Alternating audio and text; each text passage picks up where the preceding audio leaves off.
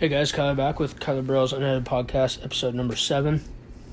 Uh, today we'll get into do some combat sports talk, NFL of course, do a little headlines from around the globe, talk about the debate, Herschel Walker, Amazon's COVID numbers, stuff like that. And we'll obviously get an NBA. And I'm gonna do my last segment's gonna be a segment somebody's been asking, a couple people have been asking me to do for a while is my favorites. So we're gonna do top five favorite soccer football clubs, and then we're gonna do top ten favorite current football players, top five favorite NFL teams top 10 favorite NFL players, top five favorite NBA teams, top five favorite uh, NBA players, and then top 10 favorite combat sports athletes. Not going to do colleges today. I mean, my favorite college basketball team is KU, favorite college football team, KU. I root for Texas A&M as well in football. Um, in basketball, wouldn't say I really have a, a number two.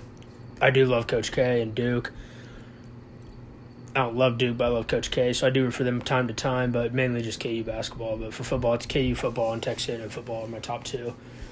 But we'll get into combat sports. We'll start out with uh, here later this October. Alexander Usk is going to get his first real test at heavyweight. He's obviously the former unified cruiserweight champion of the world. He's moved up to heavyweight. He thinks he can hang with the likes of Deontay Wilder, Anthony Joshua, Tyson Fury. I do like Usk, Usyk, and this will be a tough matchup. Chisora is no joke. He's not what he used to be, of course. He's older, but it's still tough. I think Usk will beat him, but I think it's going to be. But Chisora is going to give him run for his money. If Usk can run through Chisora, though, I would love to see him fight. You know, let's say uh, Wilder, which I think will happen. Wilder will lose to Fury in the third round. I would love to see Wilder versus Usk or uh, Usyk versus uh, Anthony Joshua. Um, if he can run through Chisora quickly, there's still a lot of good matchups I'd like to see. I mean, you could throw him in there with uh, the winner of Povetkin, Dillian Whyte, um, you know, Andy Ruiz, who has a fight coming up in November now. I think Kimmer, who's booked against me, does have a fight. There's some good talent that's still at heavyweight that I could see him fighting a couple more fights maybe before the title, but I think if he were to win, a perfect matchup would be Povetkin, Dillian Whyte winner. Most likely Povetkin were to win because I think if Dillian Whyte win, you could possibly do a trilogy. But in my opinion, they wouldn't probably do a trilogy because Dillian Whyte, I think, was up on all score on all scorecards, like a shutout until he got knocked out. So if either one, whoever won, Povetkin, and Dillian Whyte, you could do. If Usyk were to win, you could do Usyk versus Dillian Whyte Povetkin, Andy Ruiz. If he's able to run through Chisora, I could see him hanging with Wilder though. Uh, Canelo now refiles lawsuit against Golden Boy and DAZN. I don't really haven't really read too much into the lawsuit, so I got I'm gonna read into it so the next podcast I can talk about it more in depth. Uh, so we'll see what happens there. Really, just want Canelo to fight, but you know, I'll read more into the lawsuit, and I'll, I'll get more in depth about it on the next one. Uh, Bellator signs two big time free agents. A 25 year old Jared Scoggins, who's the C- CFFC bantamweight champion. They signed 28 year old Sean Teed, who's the CFFC heavyweight champ. Both those guys are really good fighters. You know, pretty young, 28 and 25. 28 for heavyweights, like 24. And obviously 25 year old Scoggins, who I think really has a chance of being a champion. And I think I think Teed, with a couple wins in the Bellator heavyweight division, has a chance to fight for the title as well. Uh, Fury Wilder is now Fury Wilder 3 now rescheduled for December 19th. Um, everyone knows how I feel about this fight. I think it makes zero sense. Um, obviously, this wouldn't happen if the judges would have just got it right in the first fight. The draw was abysmal. I've rewatched Fury Wilder 1 probably 20, 25 times. And I try to figure out Okay. How can I give him a draw? He obviously had the two knockdowns. So, I mean, again, it was tough for me. I gave him three rounds at most. So, I mean, it was tough for me to say that he won won that fight. Um, I really don't think he did. Uh, I just don't understand it still to this day. And obviously, the second fight was a mauling. He came out and just crushed Wilder.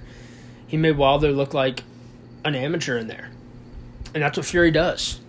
Fury's toughest test is def- definitely Anthony Joshua because Anthony Joshua is a better pure boxer than Fury. I mean, better pure boxer than Wilder. Nobody's better pure boxer than Fury, maybe ever, but that's up for debate. I think Fury still smokes Joshua, but I think it's a tougher fight than Wilder. I think the third fight goes around the same as the second. I think he's just going to continue to put pressure on him to where Wilder's punches when he's moving away aren't as hard, and you know they don't they don't connect as clean. Going to use the clinch to wear him down, which is what I think wore him down, not his goddamn whatever armor suit he wore into the octagon or into the ring. But I think uh, I think Fury beats him quick. I mean, within eight rounds, eight, eight nine rounds in the next fight. Um, you could have you could have stopped that fight in the fourth or fifth round, in my opinion. Um, especially in the fifth round after the body knockdown, I thought you could have stopped it there. I thought he was done. He looked done. He just didn't look like he was mentally there anymore. I think Fury just mentally beat him down and physically beat him down. Um, we'll talk about Conor uh, after I do like what's next and then my predictions for the fights this weekend. Uh, Jermell and Jermall Charlo, the Charlo brothers, both fought this weekend. Uh, I would love to see Jermell fight Jarrett Hurd next. I think that's a fight that's been brewing for a couple years, so I'd love to see that one go down. Again, obviously, my boxing predictions, I'm going to predict that the best should fight the best. That always that doesn't always happen in boxing, but I would like to see Jermell Charlo fight Jarrett Hurd, and then Jamal, who beat Derevyanchenko. I would like to see Jamal fight Canelo. Again, though, that doesn't happen in boxing usually, where you get the best fight the best. That rarely happens, so that's just what I would like to see. Uh, Hakeem da, uh, from last UFC 253, Hakeem Dawodu, he beat uh, Khabib's boy,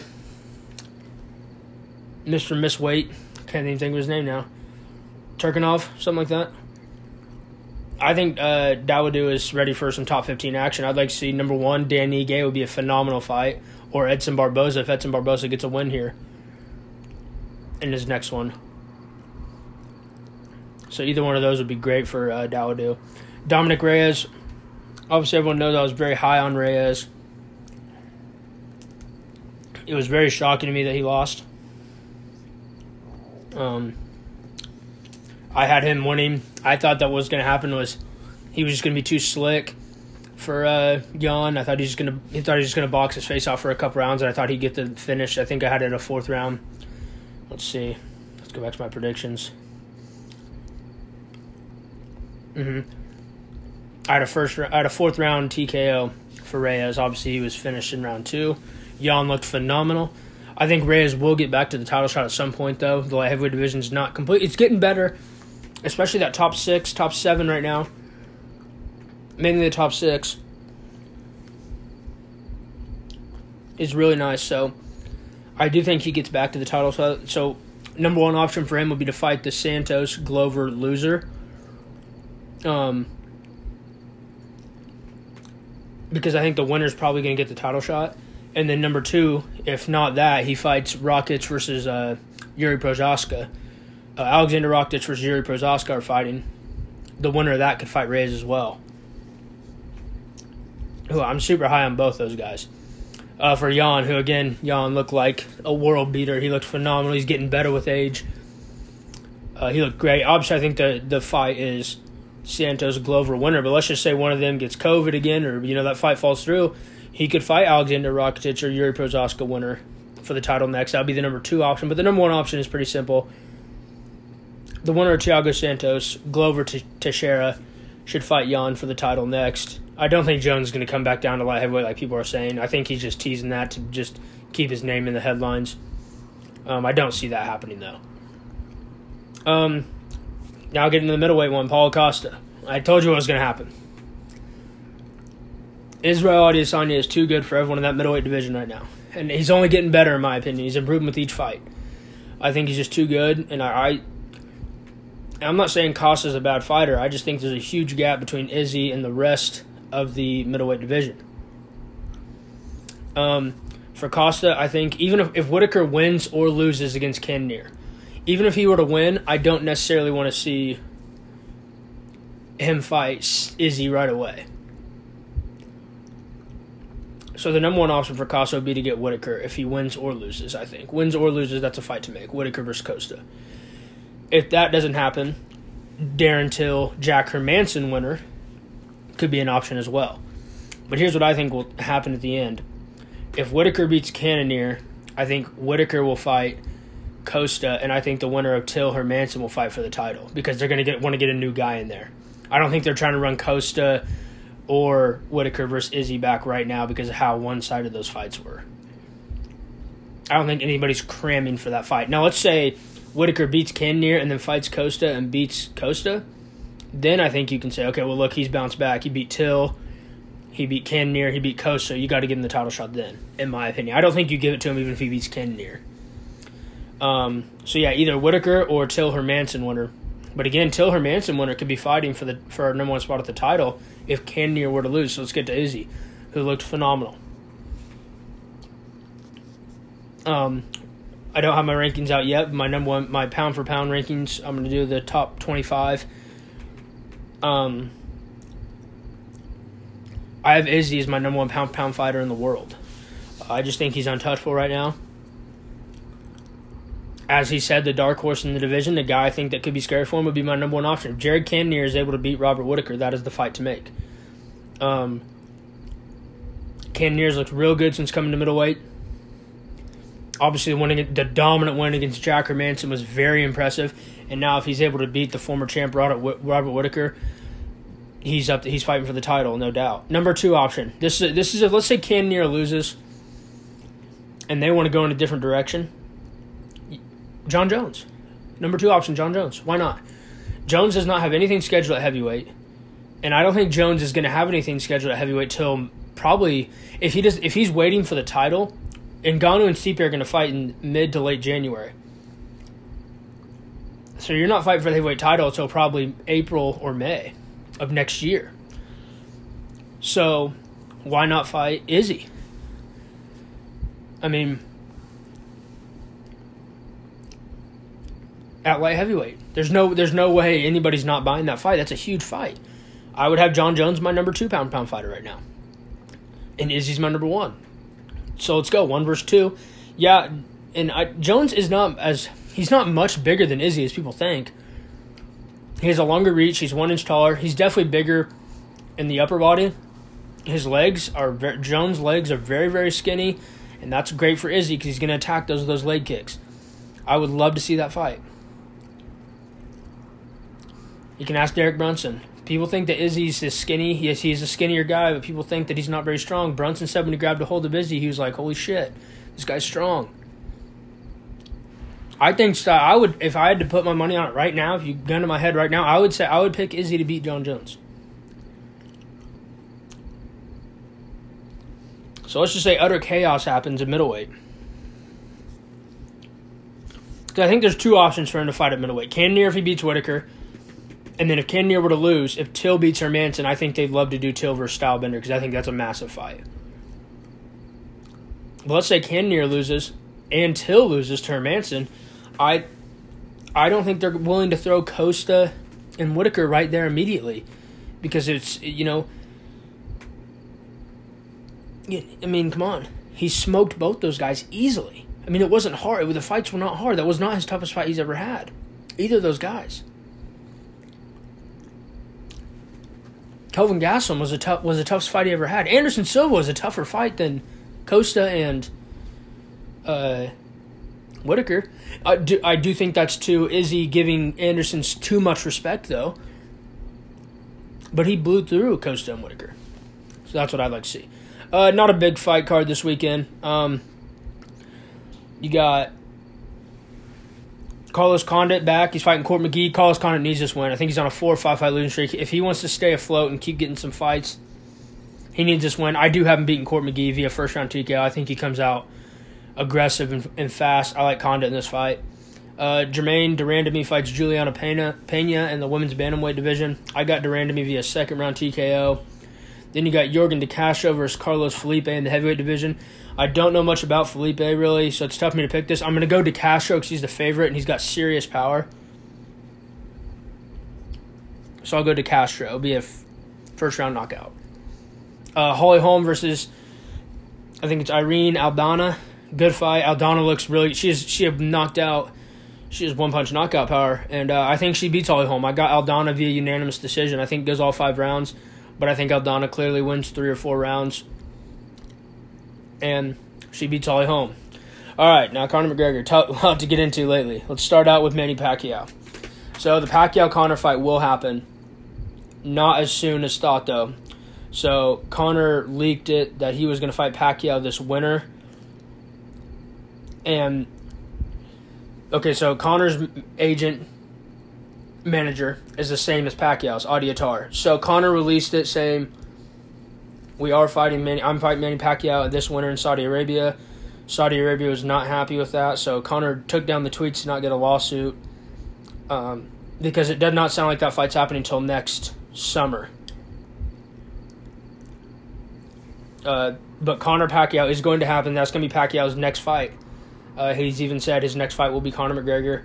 Um, Mikey Garcia not very happy, but it's going to be Pacquiao, McGregor, probably in either in if the fans are allowed back it could be at the new Allegiant Stadium in Vegas in in the summer of 2021, or it's going to be in the Middle East.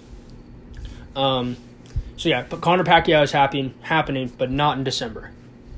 So it's going to Poirier. So Conor was tweeting back at Daniel Cormier because Cormier was saying that he thinks Conor's lying, which I mean you saw the text message, the DMs. I don't think McGregor's lying. I think he's telling the truth. He's asked for multiple, multiple fights. People are like, why would you ask for Diego Sanchez? Well, he said I wanted, he wanted to fight Gaethje or Ferguson when they fought. Dana pulled the plug on that because there was no fans. So Conor's like, "Okay, well, give me Diego for a filler so I can get some fight, so I can get some fight time in." That didn't go through. Conor waits around. Gaethje wins the title, so they move on from that and go Gaethje Khabib when they could have done Gaethje Conor in July. Dana pulled the plug on that. So I mean, you know, and then now the Poirier thing, Conor and Poirier set up a charity exhibition match in, on December twelfth, live on pay per view, going against the UFC. That night is Usman versus Burns. Dana White furious, of course, that they're trying to go against the UFC. Um, so Dana now trying to put together Poirier Conor in the UFC. So we don't know what's really going on, Conor. And then there's the Khabib thing. I don't understand Khabib's side. So Conor releases the DMs. Did I think that was a a kind of a douchebag move to release the DMs? Yes, but this is the thing though. Dana White's the head man of the UFC, and he's out there saying this guy's turning down fights. Conor's got to do something to prove that he's not. So he proves it with the DMs. Yes, maybe it was a douchebag move, but Dana was lying on his name. This is very hypocritical of Dana to say that you don't do it's a dirty move when you know the UFC made two hundred and eighty million dollars on pay per view in twenty nineteen. How much of those fighters make off that? How much do the fighters make off that pay per view money? Only the main event. So how much are you paying those guys for the pay per view points? We don't know. Not you're not they're not getting shit compared to what the UFC got on the pay per view. That's for sure. So that's a dirty move right there in boxing, it's it's way you get way more for the pay per view in boxing than you do in the UFC. So again, I think, and then Khabib says, "I'm not fighting Conor now because he released those DMs." That makes no sense. That sounds to me like an that sounds to me like a cop out of you not wanting to rematch Conor.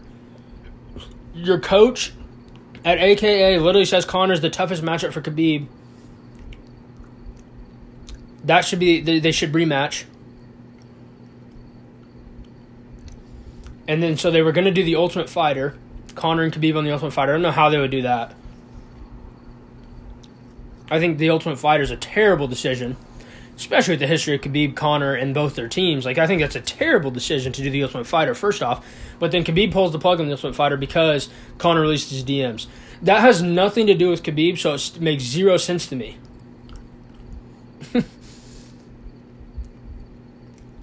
Now there's obviously friction with the UFC. Conor's trying to go against the UFC on the same night they're hosting a pay per view.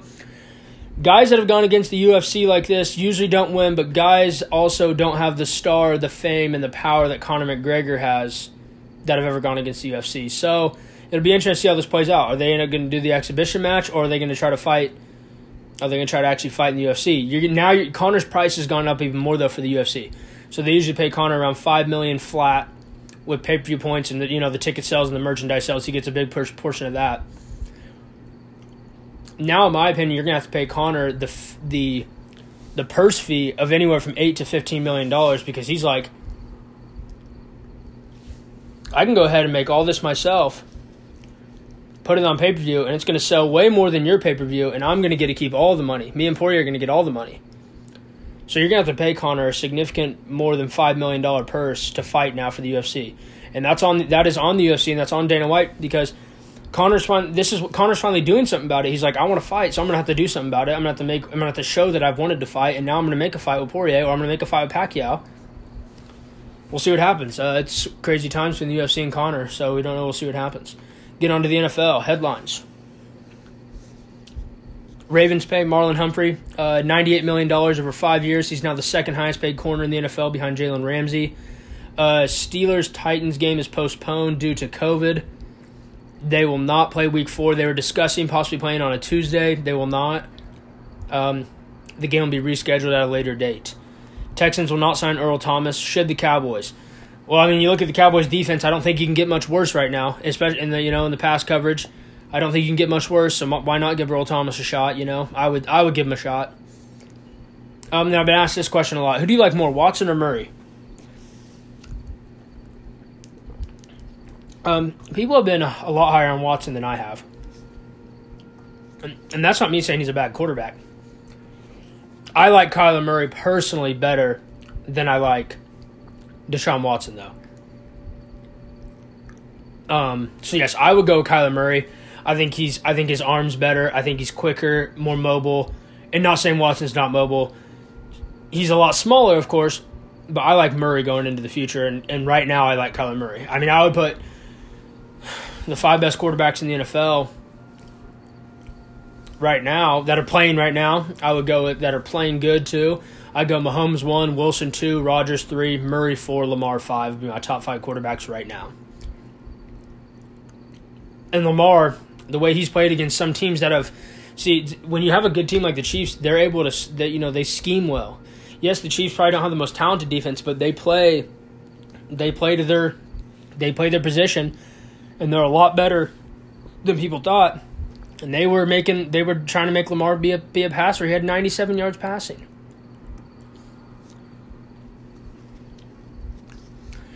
So I know I have Lamar in my top five. I don't know if he's. I don't know though. I mean, Dak's playing tremendous this year. You know, it's tough. I would still put him in number five though. Jared Goff playing tremendous this year, but I'd sell Lamar at five. Um. All right, so let's get into my. So last week I went two and three in the spread. I'm nine and six now. I do not like a lot of the spreads this week. I do pick my top five every week though. Um, I'm going back to the well. Every week I pick the Cardinals. They're two and one for me so far. They didn't obviously didn't cover last week. Lions with the upset. Um, oh, I don't know if I put my power twelve in here. Um, don't think I put my power twelve down.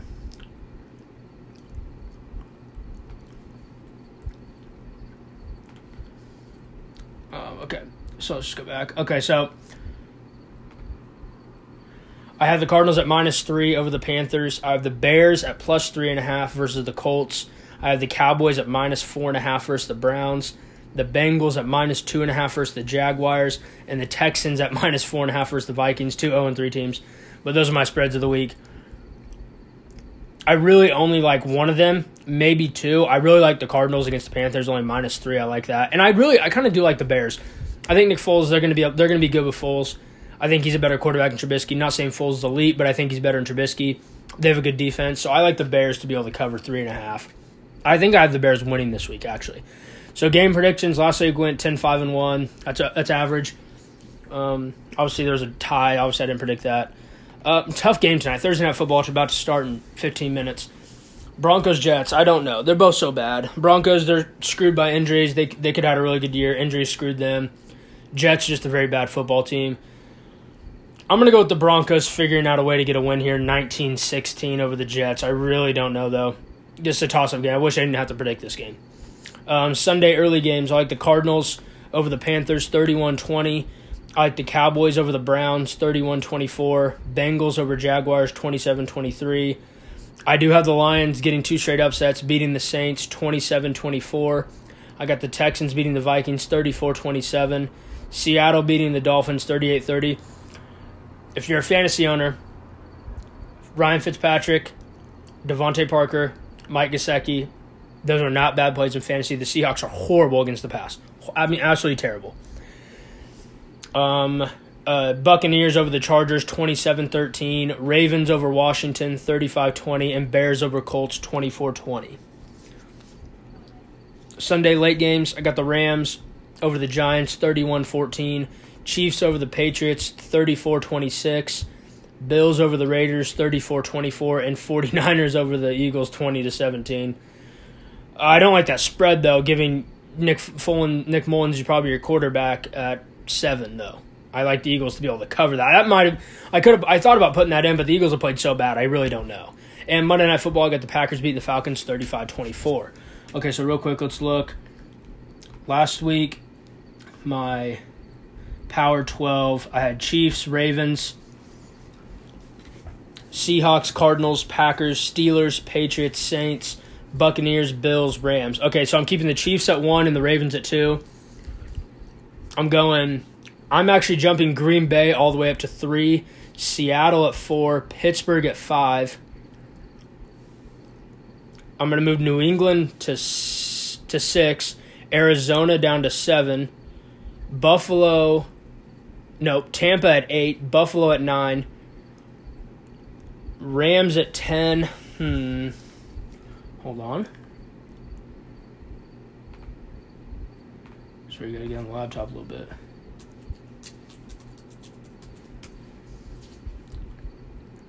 Okay.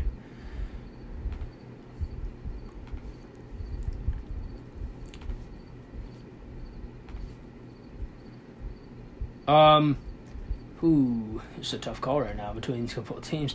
I do like the Cowboys. I'm gonna have to put them outside though. I think. I'm gonna go. Even though the Niners are banged up, I'm gonna go Niners. No, I'm gonna go Bears at 11. And then I'm gonna go Niners at 10, uh, Niners at 12. So there's the top 10. You're going. You're getting. So we added the Bears and the Niners. So you're getting KC, Baltimore, Green Bay, Seattle, Pittsburgh, Arizona, New England, Tampa, Buffalo, Rams, Bears, Niners are my top 12 this week. I didn't put it down here accidentally, but that would be my top 12 of the week. So, so yeah, so right now I'm 33 14 and 1 in NFL predictions so far. I'll have to look up, I'll have to get back and go deeper into the archives and find out what I was total last year. I can't remember. I was pretty good last year. Um, spreads, we were under 500, so hopefully we can be better Hopefully we can go over five. That's my goal is just go over 500 in the spread, which we're nine and six right now, so it's not a bad start. Uh, headlines from around the globe. Um, so Amazon has come out and said that 19 point 19,800 work U.S. workers have tested positive for COVID. Uh, not a good look there.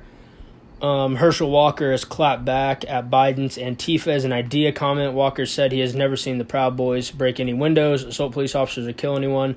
Herschel Walker, obviously a big, him and Trump have been really good friends for you know almost forty years. Uh, the debate was a wild one. Mm, it was a it was kind of a shit show. I really don't think.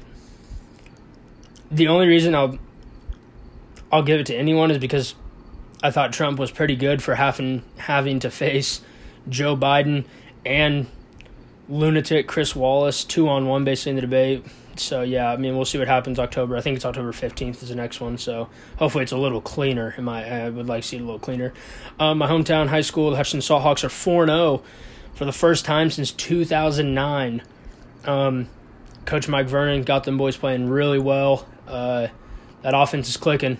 Uh, Fifty four points last week against uh, Newton, and then they upset the number. I think it was the number three or number three, four, five team in the state um, in their division at 5A. Maize South beat them by one point, and it's Derby week, so big game there. I don't. Derby gets out of quarantine on Thursday. They had to be quarantined because of COVID. They are still going to play Hutch High this week in Derby, so that'll be a, that'll be a game to see. I think Derby comes in three and one. Only lost to Mill Valley, who's probably one one or two top teams in 5A. Um, NBA headlines. Minnesota is scared of drafting number one after trading up for Culver last year. So that means they're telling me that they think Culver's already a bust after one season. Like, chill out. You just drafted him. Calm down. Um, if the Wolves can't trade down or don't get any value for trading down, they will probably take LaMelo Ball number one though, because they feel like they they'll play D'Angelo Russell at the Russell at the two, and LaMelo at the point guard. Uh, obviously, everyone knows Clippers fired Doc, and now I said I had it down 76ers. We'll choose between Doc and D'Antoni, but breaking news today Doc Rivers is the new coach of the Philadelphia 76ers. Um, good for Doc. Uh, I'm not high on Doc. I think he's one of the more overrated coaches. So we'll see. I think. I mean, we'll see what happens in Philly. He's in. He's in an easier conference for sure now. Philly does have a lot of talent. They need to move around some pieces though and get better shooting around Simmons instead of playing so big. The Al Horford signing still makes zero sense to me. Why would you not spend that money? Why would you not spend thirty million dollars on two shoot? You could have got two really good shooters for thirty million dollars instead of getting a guy that clogs up the paint. Uh, Ty Lue, I guess, is the favorite to land the Clippers job. I don't understand. Um, I mean, I think Doc's an overrated coach, but I think Lue's even more overrated. I think Doc's a much better coach than Ty Lue. Ty Lue was carried by LeBron. I mean, Ty Lue was, you know, come on. Ty Lue's career is made because of LeBron, let's just be honest. And they even said that the head assistant at the time, uh, I can't think of his name right now, was the one that made the game plan switch against Golden State in 2016 defensively, not Ty Lue. Um, so I don't understand it. Uh, but uh, that's that's on them. Whatever the Clippers want to do, and it's a make or break year, though, in my opinion, because the Clippers do. This is this is the crazy thing. The Lakers are going to win the title this year easily because they're by far the best team in basketball, and then they'll they'll be the best team in basketball going into next year. I don't think the Clippers will be the number two best team in basketball, which I'll wait till after the year and after everything goes in the offseason and get my rankings, of course. But I think the Brooklyn Nets will be the second best team in the NBA as long as Kyrie and KD are healthy going into next year. Um, it's make or break though because if they fall apart again and we're able to don't re- it's not even about reaching the finals. If they don't win the NBA finals, I think Kawhi and PG walk and the experiment was a disaster. Traded seven draft picks for Paul George and I don't think it's going to work out. I don't see them winning the NBA title next year. They can't make any moves. People think, oh, well, they, well, they could trade for you know like Giannis or Brad Beal. No, they can't. They don't have picks. They they can't trade any value. What they have one really good young guy, in Landry Shamet. No, they don't have picks to trade. The the uh, thing about the Lakers, they have picks to trade still. They still have four or five draft picks they can use to swip to flip to get Bradley Beal or get a guy. They didn't give up seven like they did for Anthony Davis, like the Clippers did for Paul George. Anthony Davis a way better player than Paul George, much better, not even close. So it's make or break season for the Clippers. All the pressures next year is on the Los Angeles Clippers if they do not win the NBA title, their experiment is a disaster, and I think Kawhi and Paul George walk. Because I think you'll probably see Kawhi try to team up with Giannis in the offseason of 2021 if they're not able to win. And you know what? Maybe the only actually I changed my mind. Maybe Kawhi does stay because he'll try to bring Giannis though, and they'll let Paul George leave. Or you could lose both guys. It's very possible. Um, so we'll see where D'Antoni uh, ends up now. So what? You got the Pacers' job is open. The Pelicans' job is open. Obviously, he's not going to go to the Rockets. Oh, the Clippers' job is open. I don't see him going there though. Um, I think Indiana maybe makes the most sense. I don't think the Pelicans does. I think it's just he's not he's not going to go to a team. He he'll sit out a year before he goes to a team like the Pelicans that needs to develop talent. He's going to want to go to a team that's set up now if the Pacers are keeping Oladipo and they're trying to run it back next year, I could see him going there because I do think they are still a contender when healthy. Uh, I don't think Victor Oladipo is fully healthy this bubble, so I think they're going to be even better. Ne- they'll be better next year, um, and they bring, they'll bring back their entire starting five: uh, Brogdon, Oladipo, Warren, Sabonis, and, and Turner. That's a great starting five, and as long as Oladipo's healthy, I think they can beat teams. Um, but you could also see him sitting out because you know jobs come open, big time jobs come open by teams that aren't doing, you know, that aren't up to expectations. So we'll see what happens there. Uh, And now the Clippers players are questioning Montrezl Harrell's defensive effort and uh, during the bubble and question if he's worth big money. I question it too. I would not pay Montrezl Harrell twenty five million dollars for the sake of it. I mean, my God, I they're going to have to though because again, they don't have cap and they don't have trade. They don't have anything to trade. They have to bring back this entire team and run it back. They're probably going to lose Reggie Jackson, which whatever, but you got to bring back Marcus Morris and you got to bring back Montrezl Harrell and run it back next year. You have to. You can't lose Montrezl Harrell because then you're restricted to bringing in a big guy that's under the mid-level exception of nine. I think it's nine and a half, ten million dollars. So that's that's a veteran. You're gonna get a you're gonna bring in a veteran. You know, if Marc Gasol stays in the NBA, that's like a Marc Gasol range type guy. Well, I would rather have Montrezl Harrell than Marc Gasol. My goodness. Um, but so you're gonna have to pay him, and I would only give him a year though. I would give maybe a two year deal at most. But in order to keep him, they might have to give him four, four or five. Uh, Kyrie says Nets don't really need a head coach. Well, a month after they hired Steve Nash, this guy's such a head case. And then he said he's never played with a guy like KD in his career. Um, no. You know, Kyrie says that. Kyrie's such a head case. Some I like Kyrie. I love watching Kyrie play. The man is a goddamn head case. Yeah, I'd rather play with Kyrie than Russell Westbrook, but goddamn, they're not far off for KD. You're playing with a head case, an absolute head case, world's flat guy. Come on, you went to Duke. The world ain't flat, Kyrie, and you're a head case. Uh, NBA Finals. Obviously, my prediction was Lakers in five. I really wanted to say four. I did not think Game One was going to go like that. Uh, the Heat are just outmatched, outmanned. You know, you only play seven guys, and they try to go into the rotation with Derrick Jones Jr., Solomon Hill, a little bit of Kelly Olynyk, a little too late, Kendrick Nunn late. But now, Dragic and Bam are probably not going to play game two, so that means you're going to have to start Kelly Olynyk, and you're probably to have to either start Tyler Herro at point guard or you're starting Kendrick Nunn. So, yeah, the Heat are definitely screwed. They're not winning game two. I would still like to think they'd get a game in this series, but Dragic is most Dragic. Their rumor is Dragic would probably only come back if it reaches game six or seven. I don't see that.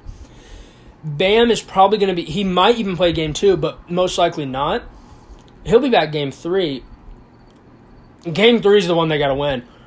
They're not winning game two with no Bam or Dragic. You get Bam back in game three. That has to be the game you have to win.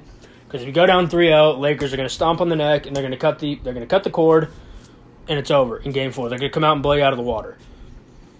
Um, Heat are in serious trouble. Okay. Uh, so I did top three landing spots for unrestricted free agents, and I for some top unrestricted free agents, and I included a couple guys of player options. So we'll start with Hassan Whiteside. There are three really big contenders going into next year that need a rim protector. I put number one as the Boston Celtics. I think that would be a great place for Hassan to go. He has no role. He all he his only role is to rebound and block shots. All they need him to do. They have scoring. Another option, a team where he just got to come in, rebound, block shots, catch lobs. On all these teams, all he has to do. The Dallas Mavericks. They could use a, they're bad at defense, and they could use a rim protector. They, you you saw it. They could use a rim protector in that Clippers series. And then the Denver Nuggets. Also, I think the thing that that's their weakness. Jokic is not a rim protector. You need a rim protector. Not saying Whiteside. The only thing Whiteside might not start on Denver, but you're gonna later in the game you're gonna play Jokic at the four and Whiteside at the five because he's he can block shots. Jokic just can't protect the rim, so you need a shot blocker. Fred VanVleet. Um, I would love to see him stay in Toronto, but I th- here's what's gonna happen. I think I think Dragic is probably going to leave I would love to see Fred VanVleet go to the Miami Heat. And a, I think a lot of these guys are going to be signed to one year deals because teams are going to be ready. They're going to be gearing up for that offseason next the following season when you got Giannis, Kawhi, PG, and a bunch of other guys. LeBron, um, which I don't think LeBron leaves, but still. Um, Fred VanVleet on a one year deal in Miami, I think would be a tremendous signing for the Heat. They bring back their team. Maybe also get a rim protector. They could not Whiteside because I don't think he's going back there, but there's some other guys that you could sign for the low and get a rim protector. I think they need a rim protector. Bam is a good defensive guy, but when he has to play against Anthony Davis sometimes when AD's at the five, or they go even smaller with Markieff Morris at the five, Bam is drawn away from the basket. And then when he comes in, he's not a shot blocker because LeBron's throwing out to a wide open shooter. So it's not, you know, so a shot blocker for them as well. But Fred VanVleet would be phenomenal for Miami. I have Toronto as the second option. Um, he's you know that's his place. He's familiar Toronto. Why not stay there? The third option, people are going to say why New York Knicks because I think so. I think Miami would sign him to like a one year, $25 million deal, 30 million. Toronto, I think, is going to ask him to take a hometown discount over four years. The New York Knicks could possibly offer him the longest and biggest contract of a four year, 100 to 115 million dollar deal. So that is a contract to sign because you're secure for the next four years of 100 to 115 million. Because what if you go to Miami and you struggle for that one season? Yeah, you made the 25 million that one season, but now your value's down. What if you struggle? I think Toronto's going to really hope that VanVleet signs in the 18 to 20 million dollar range instead of the 25 to 30 million dollar range that the Knicks could offer. Danilo Gallinari going to be very sought after. Number one, the Brooklyn Nets. I don't like play, I don't like seeing KD play the power forward. They need they need a power forward.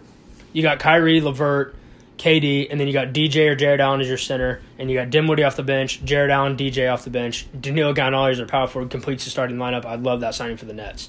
The Houston Rockets, obviously the small ball. Will they run that next year? If they do, Gallinari can be your stretch five.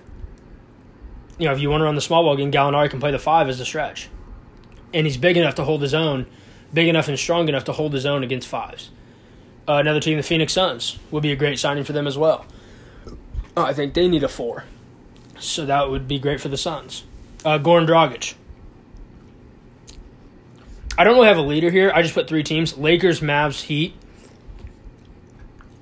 Go back to the Heat because you're familiar. Lakers, you know, they could use some. They could use another. They could use a veteran point guard again. Even if let's say Rondo leaves, or even if you bring back Rondo, Dragic can play alongside Rondo because he can shoot it. He doesn't need to have the ball at all times, so he can play the two at times.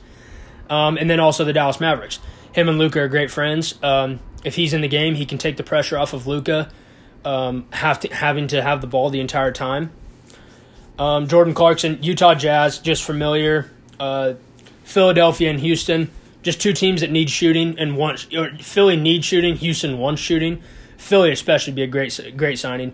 DeMar DeRozan option. So for DeMar DeRozan and Gordon Gordon Hayward, I think all these all these will be one year deals because I don't think Team this as a long term fit, but you could have him for one year. The New York Knicks, the Miami Heat, or the Brooklyn Nets for DeRozan. And then for uh, Hayward, Dallas would make a ton of sense because he could play the three. Luke is basically the one. Uh, the Knicks or the Rockets. All on one year deals, though. So let's get into my favorites. Top five favorite uh, football clubs. So uh, I have my four favorite secure. I wanted I last year I was looking around. I wanted to add a 15 that I like, and I wanted to kind of do a. I wanted to kind of root for a lower club, and I watched I watched Leeds play in the English Championship a lot last year. So Leeds United, fifth favorite, Dortmund fourth, Juventus third, Chelsea two because of Pulisic, and then obviously I love Liverpool. They're my number one. My top ten favorite current football players. Number ten, James Rodriguez. Loved him ever since the 2014 World Cup. Uh, Kai Havertz, who's now at Chelsea, midfielder, love him. Uh, had to put Messi on the list. I just love watching Messi play, and I don't think how can you hate Messi? Seven, Trent Alexander Arnold, right back, uh, for the uh, for Liverpool. Uh, six, Jadon Sancho, love that guy. Dortmund. Uh, Gio Reyna, USA guy. He's now for Dortmund, getting a lot of playing time, starting quite a bit. He's one of the better USA players coming up. He's my second favorite USA player. Four, Virgil Van Dijk obviously, I think the best defender in the world. Number three, Mo Salah, favorite player for Liverpool. Two, Christian Pulisic, and still number one is Cristiano Ronaldo. Uh, I love CR7. He's always my favorite. So, uh, top five favorite NFL teams. Uh, number five, put Cleveland. I like Baker a lot, so I root for Cleveland because I really do love Baker. Um, he did not make my top ten favorite current NFL players, though. I do love Baker, though. He'd probably be my third or fourth favorite quarterback in the NFL. Uh, for the Denver Broncos, always rooted for them because my mom's from Denver. That's her favorite team, so I've always rooted for Denver. Uh, Arizona is number three. I obviously lived there for a year and a half, two years, and I loved, I love, I love Kyler Murray, special player. Two, the Chiefs. People, yeah, chill. My entire family, outside my mom, my outside my mom, my dad, my brother and sister, are all Chiefs fans. So I've rooted for the Chiefs for a long time. And Mahomes was, I love Mahomes. Obviously, number one, the Dallas Cowboys. Not get into the Cowboys right now though. Uh, top ten current top 10 current favorite NFL players. At number 10, Jeff Okudah, the corner out of Ohio State. A lot of young guys early, uh, really a lot of young guys overall. Number 9, Chase Young, the DN for Washington. 8, CeeDee Lamb, Cowboys wide receiver. 7, Adam Thielen, the Vikings wide receiver. Uh, 6, Josh, Josh Jacobs. 5, Mike Evans. 4, Nick Bosa. 3, Ezekiel Elliott. 2, Kyler Murray. And 1, Patrick Mahomes. Top 5 current favorite NBA teams. So Number five is Dallas. I root for them just because I love Luka so much. Um, it's not like I'd root for them over like a LeBron team or the Cavs or something like that, but I do love Luka, so I, I put Dallas in there. Four, the Phoenix Suns. Move there. Devin Booker's one of my favorite players, so I put Phoenix in there. Three, Detroit.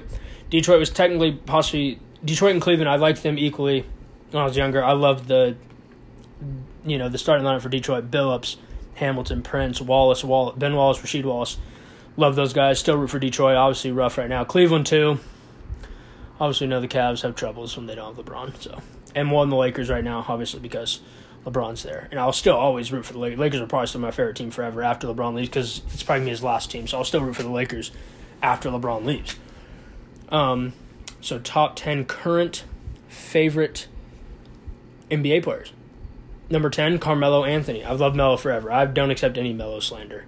Uh, nine, Chris Paul. Again, guy I've liked for a long time. Eight, Trae Young. Number seven, still Lonzo Ball. Uh, I'm not jumping off the train yet. Uh, Lamelo will probably enter this list once he's drafted. Don't didn't put him in there now because he's not a current NBA player. Six, Anthony Davis. Five, Devonte Graham went to KU. It's my favorite KU player ever, so Devonte's definitely in there. Number four, Kevin Love. That is my favorite. Even though I don't think he's the best teammate LeBron's ever had, that is my favorite teammate of LeBron's ever. Number three, Luka Doncic. Number two, Devin Booker. And obviously, number one, LeBron James. So, obviously, you can't do teams for combat sports. So, I did my top 10 favorite current combat sport athletes. Number 10, I really, number nine, I'm pretty diehard for those guys. 10, I threw in Izzy because I just love watching Izzy fight. I did not include Anderson Silva on this list.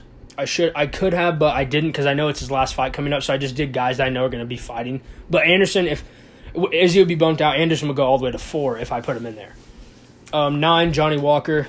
He's you know my favorite light heavyweight. I love watching Johnny fight. Eight, Cody Garbrandt. Um, seven, Sean O'Malley.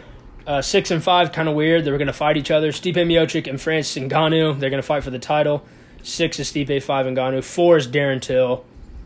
Three is Colby Covington. That's my guy. Two, Tyson Fury, and obviously one, Conor McGregor.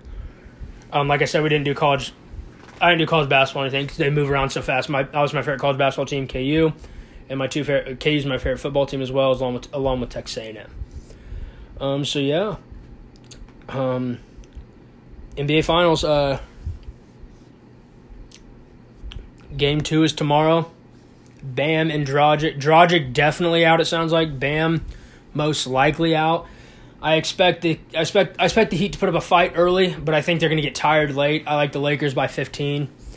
Um, I'll go like 111-96, 111-95 Lakers. Uh, I think they'll just they'll like I said, I think the Heat will do a lot better. They'll fight for those first two quarters, but I, the Lakers will build a gap halfway through the third, and it'll stay that way throughout the fourth. So yeah, um, I picked the Lakers in five. I don't know if Miami's going to get a game though. I really could. I really am favoring a sweep now. But I'm going to stick with five because that was my prediction from the get go. They're not going to get game two, so really the only game I think they can get is game three. Hoping that everyone's healthy, but draw. Like I said, doesn't sound like Dragic is going to play unless this goes six or seven, and I see no chance of the series going six or seven. Oh yeah, I don't want to talk about so. Obviously, already people are downplaying this title for LeBron, like usual. You know the Jordan Dick Riders. They're gonna they're gonna downplay this title for LeBron. Oh my, he was in the bubble, you know.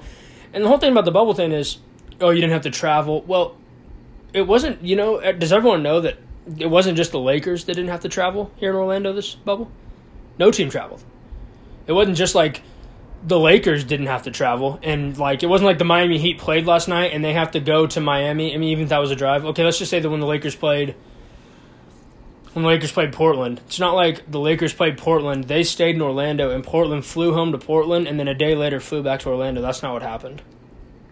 I just wanted to clarify just so everyone knows that did not happen. Okay, so okay.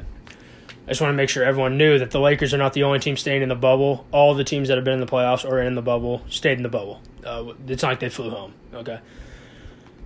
People are just so idiotic It's just crazy. And now they're like, the excuse was, oh, you know, Jordan never had to go to a game seven. Now it's like, oh, Jordan never had one easy to where he could sweep. So you want just want LeBron to forfeit a game on purpose so he can win it in five or six like Jordan did every time? I'm sorry that Jordan never had to play the Warriors dynasty. I'm sorry that Jordan never had to play the Spurs dynasty. Like, come on. Give up the argument. You lose some. Yeah, you have the six rings. That is the argument to hold on to. But to say because LeBron went to game sevens to win it, um, or he swept a team so it was too easy, didn't go to five or six to win it like Jordan did, that is the most idiotic argument anyone has ever brought up. It's so idiotic. It's just crazy to me. People are so so hung on to the 90s with Jordan and just it's insane. Oh, yeah, man, it was it was just too easy for him this year. You know, Jordan never had one this easy. Or when he beat the Spurs and he beat the Warriors in 7. Oh, Jordan never had to go to a game 7. it doesn't say on the trophy. So everyone knows it doesn't say when the, when the, if the Lakers sweep the Heat, it doesn't say on the trophy NBA Finals, but it was too easy because they swept them. That's not what it says. It says NBA Finals champion, the Los Angeles Lakers. That's what that's what they get. That's what it says. I mean, come on, guys. That argument is utterly ridiculous. To even say that aloud is insane to me. Like, how would you? How can you say that aloud and be like, Oh yeah, that's a good argument. Insane. Absolutely insane. I, I don't understand it. My fantasy, uh, I will get to a little fantasy talk. My fantasy teams are not looking good. Two leagues I'm in for money, both 0 3 in both leagues so far. Not a good start.